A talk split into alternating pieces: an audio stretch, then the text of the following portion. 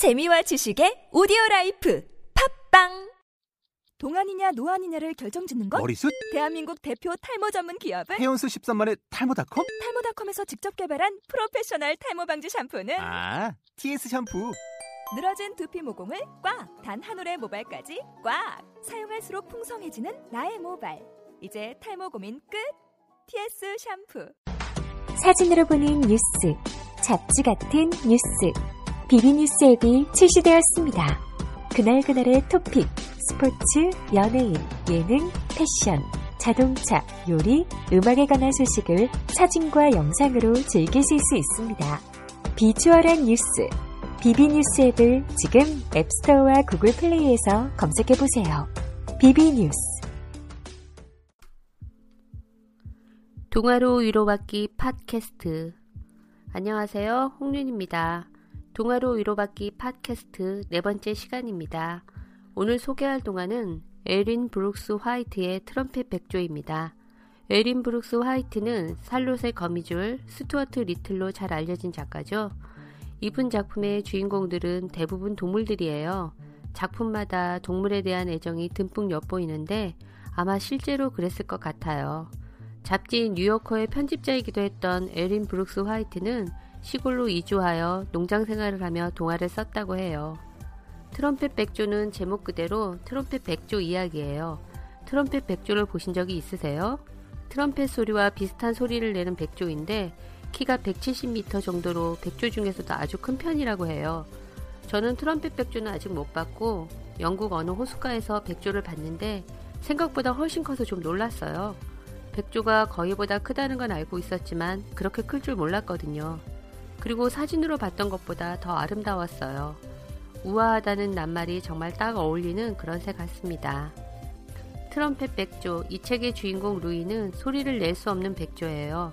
말을 할 수 없어 답답한 루이는 의사소통을 위해 글을 배워야겠다고 생각해요. 그래서 가족을 떠나 학교에 다니며 글을 배워요. 글을 배운 이후 루이가 가족에게 돌아오는 부분부터 이 책을 조금 읽어드릴게요. 이 책은 주니어 랜덤에서 트럼펫 부는 백조 루이라는 제목으로 편했습니다. 8. 사랑에 빠진 루이 루이가 없어진 것을 발견한 엄마 백조와 아빠 백조는 기가 막혔다. 다른 새끼들은 모두 있는데 루이만 없었다. 아빠 백조가 엄마 백조에게 말했다. 루이를 찾으러 나서야 할지 말아야 할지 결정해야겠구려. 머지않아 겨울도 닥칠 텐데 이 아름다운 호수를 남겨두고 떠나고 싶지는 않소. 난 사실 이 호수가 마음에 들거든. 평화롭고 한가로이 다른 물새와 어울려 지내는 생활도 기대했는데 이런 문제가 생기다니. 당신 기대가 어긋나는 것 말고도 다른 문제가 있어요. 우리는 루이가 어디로 떠났는지도 모르잖아요. 루이가 간 곳을 당신이 나보다 잘 아는 것도 아닐 테고, 루이를 찾아 나선들 도대체 어느 쪽으로 가야 할지 알 수도 없잖아요. 엄마 백조가 말했다. 글쎄, 잘 분석해보건데 좀 더 남쪽으로 가야 할 것 같소. 분석이라니 그게 무슨 뜻이에요? 생각조차 해보지 않았으면서 어떻게 분석이란 말을 써요? 그리고 다른 방향도 많은데 왜 하필 남쪽인가요? 북쪽, 동쪽, 서쪽, 북동쪽, 남동쪽, 남서쪽. 엄마 백조가 참을 수 없다는 듯 말했다. 맞아요. 북북서, 동남동, 서남서. 우리 막내가 떠날 수 있는 방향이 너무 많구려.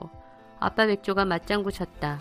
결국 백조 부부는 그곳에서 기다리기로 했다. 그럼 그냥 여기서 기다립시다. 언젠가 때가 되면 틀림없이 돌아올 테니까. 아빠 백조가 말했다. 루이가 말없이 떠난 지 몇 달이 지났다. 붉은 바위 호수에도 어느덧 겨울이 왔다. 겨울밤은 유난히 길고 추웠다. 때로는 바람이 세차게 불었다. 그러나 붉은 바위 호수의 물새들은 아무 걱정 없이 행복하게 지냈다. 호수는 따뜻하게 샘솟는 지하수 덕분에 얼어붙지 않아서 언제든 헤엄칠 수 있었다. 먹을 것도 많았다. 종종 갈리인이 곡식이 든 자루를 가져다 먹이를 뿌려주곤 했다. 어느덧 겨울이 가고 봄이 왔다. 또 봄이 가고 여름이 왔다. 그렇게 1년이 지나고 이듬해 봄이 되었다.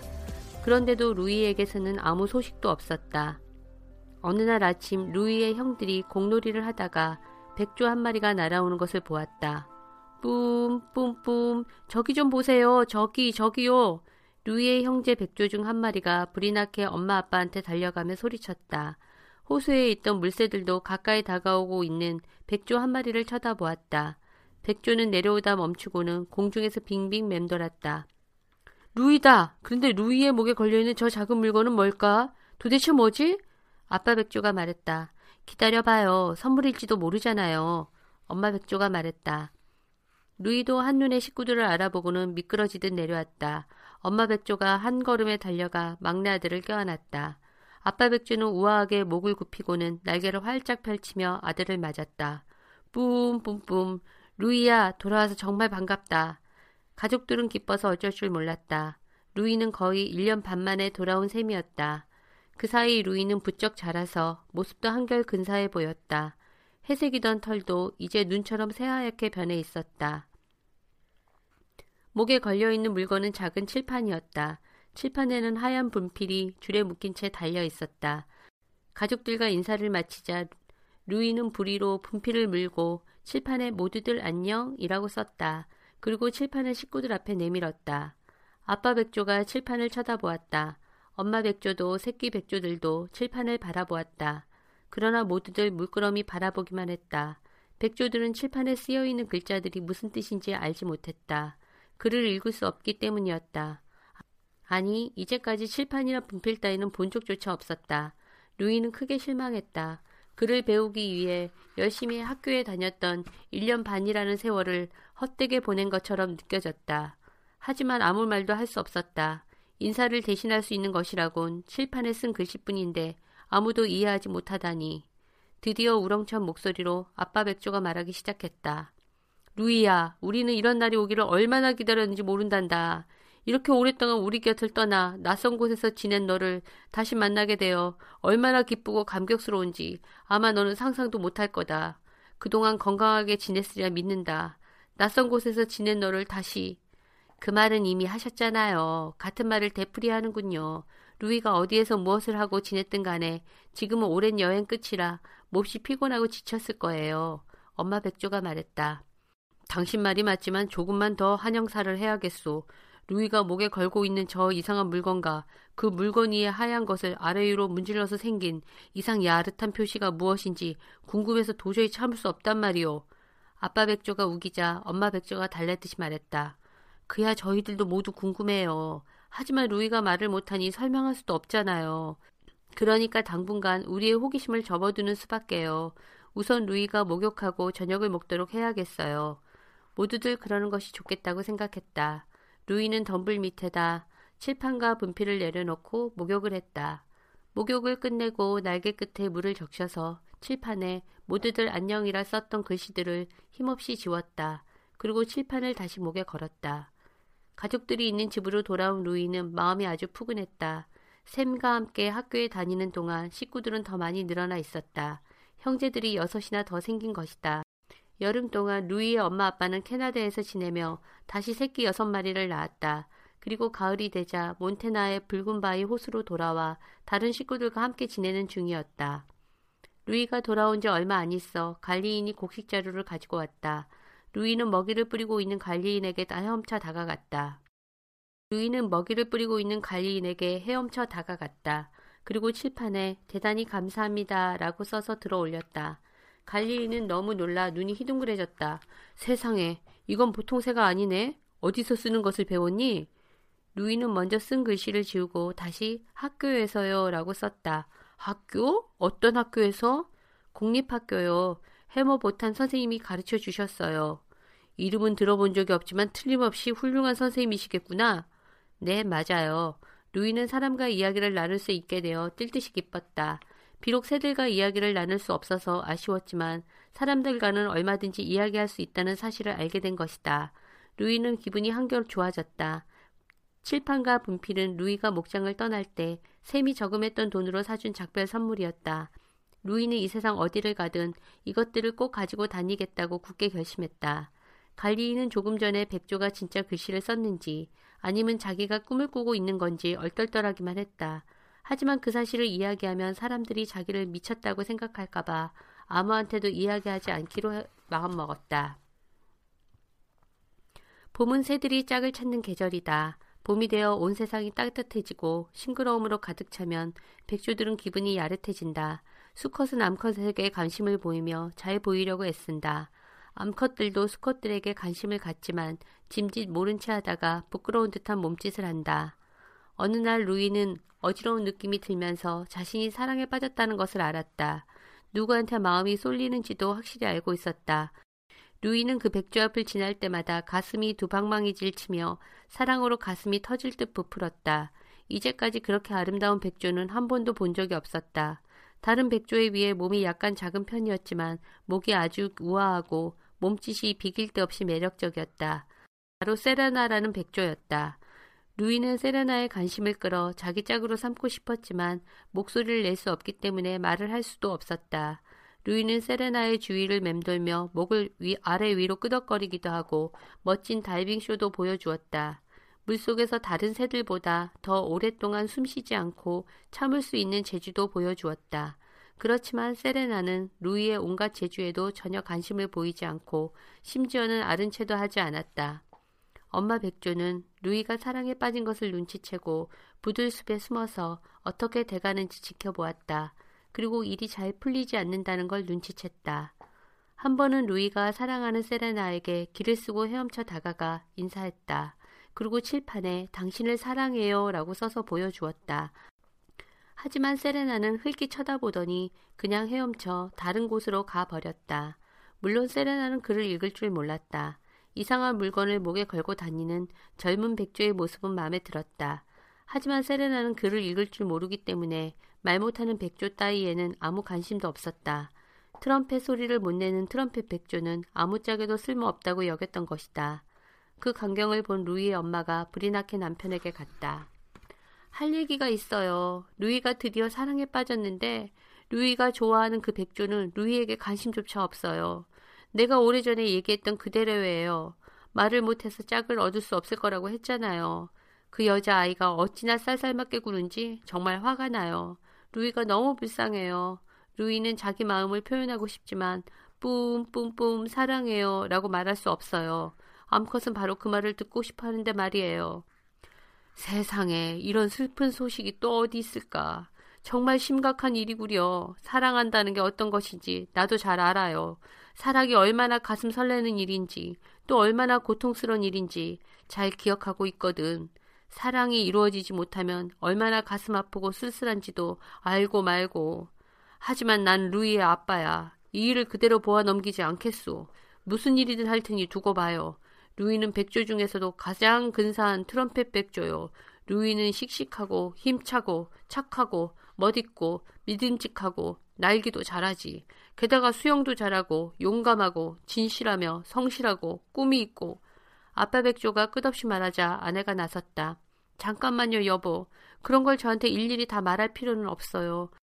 문제는 루이가 짝을 얻도록 어떻게 도와주냐는 거지요. 성급하기는 이제 그 말을 하려던 참이었소.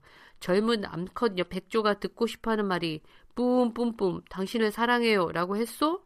아빠 백조가 물었다. 네 그래요. 그럼 그 말을 듣게 해주겠소. 인간들이 만든 것 중에 호른이나 트럼펫 같은 악기가 있어요. 그 중에서도 트럼펫은 우리 백조와 비슷한 소리를 내는 악기라오. 내가 그걸 구해오리다. 이 세상 끝까지 가서라도 그 트럼펫을 반드시 구해다가 내 아들 루이에게 줄 거요.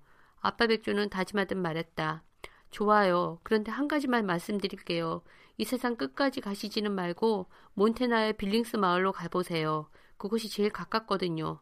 알았소. 내 빌링스로 가리다. 그곳에서 트럼펫을 찾아보겠소.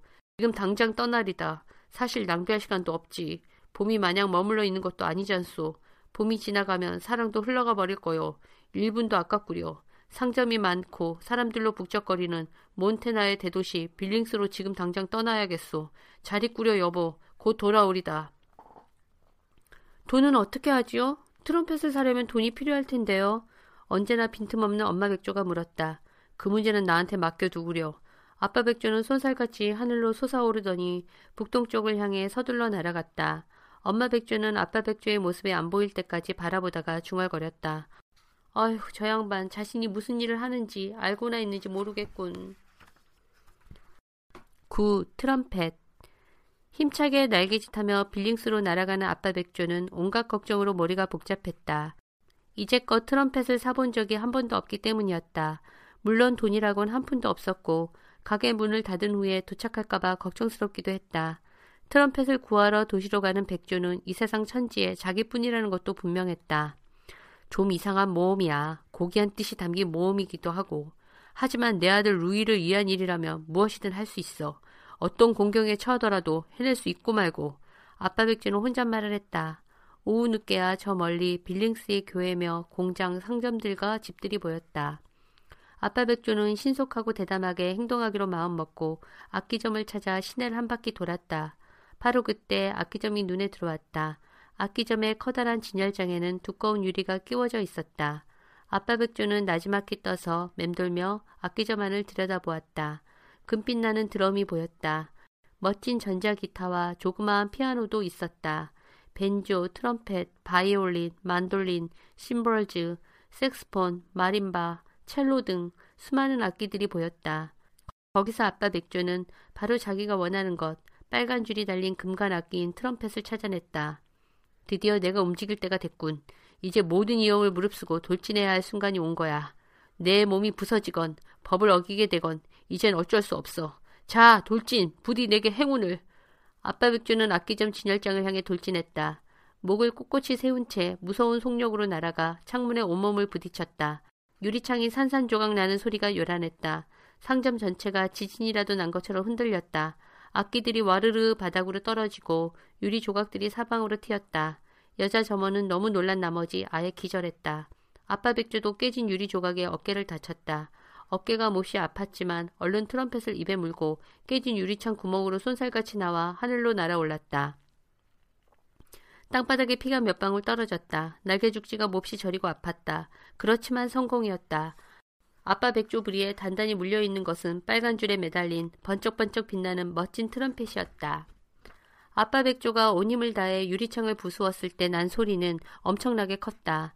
유리창이 깨지는 바로 그 순간 점원 한 사람이 손님에게 베이스 드럼을 보여주고 있었다.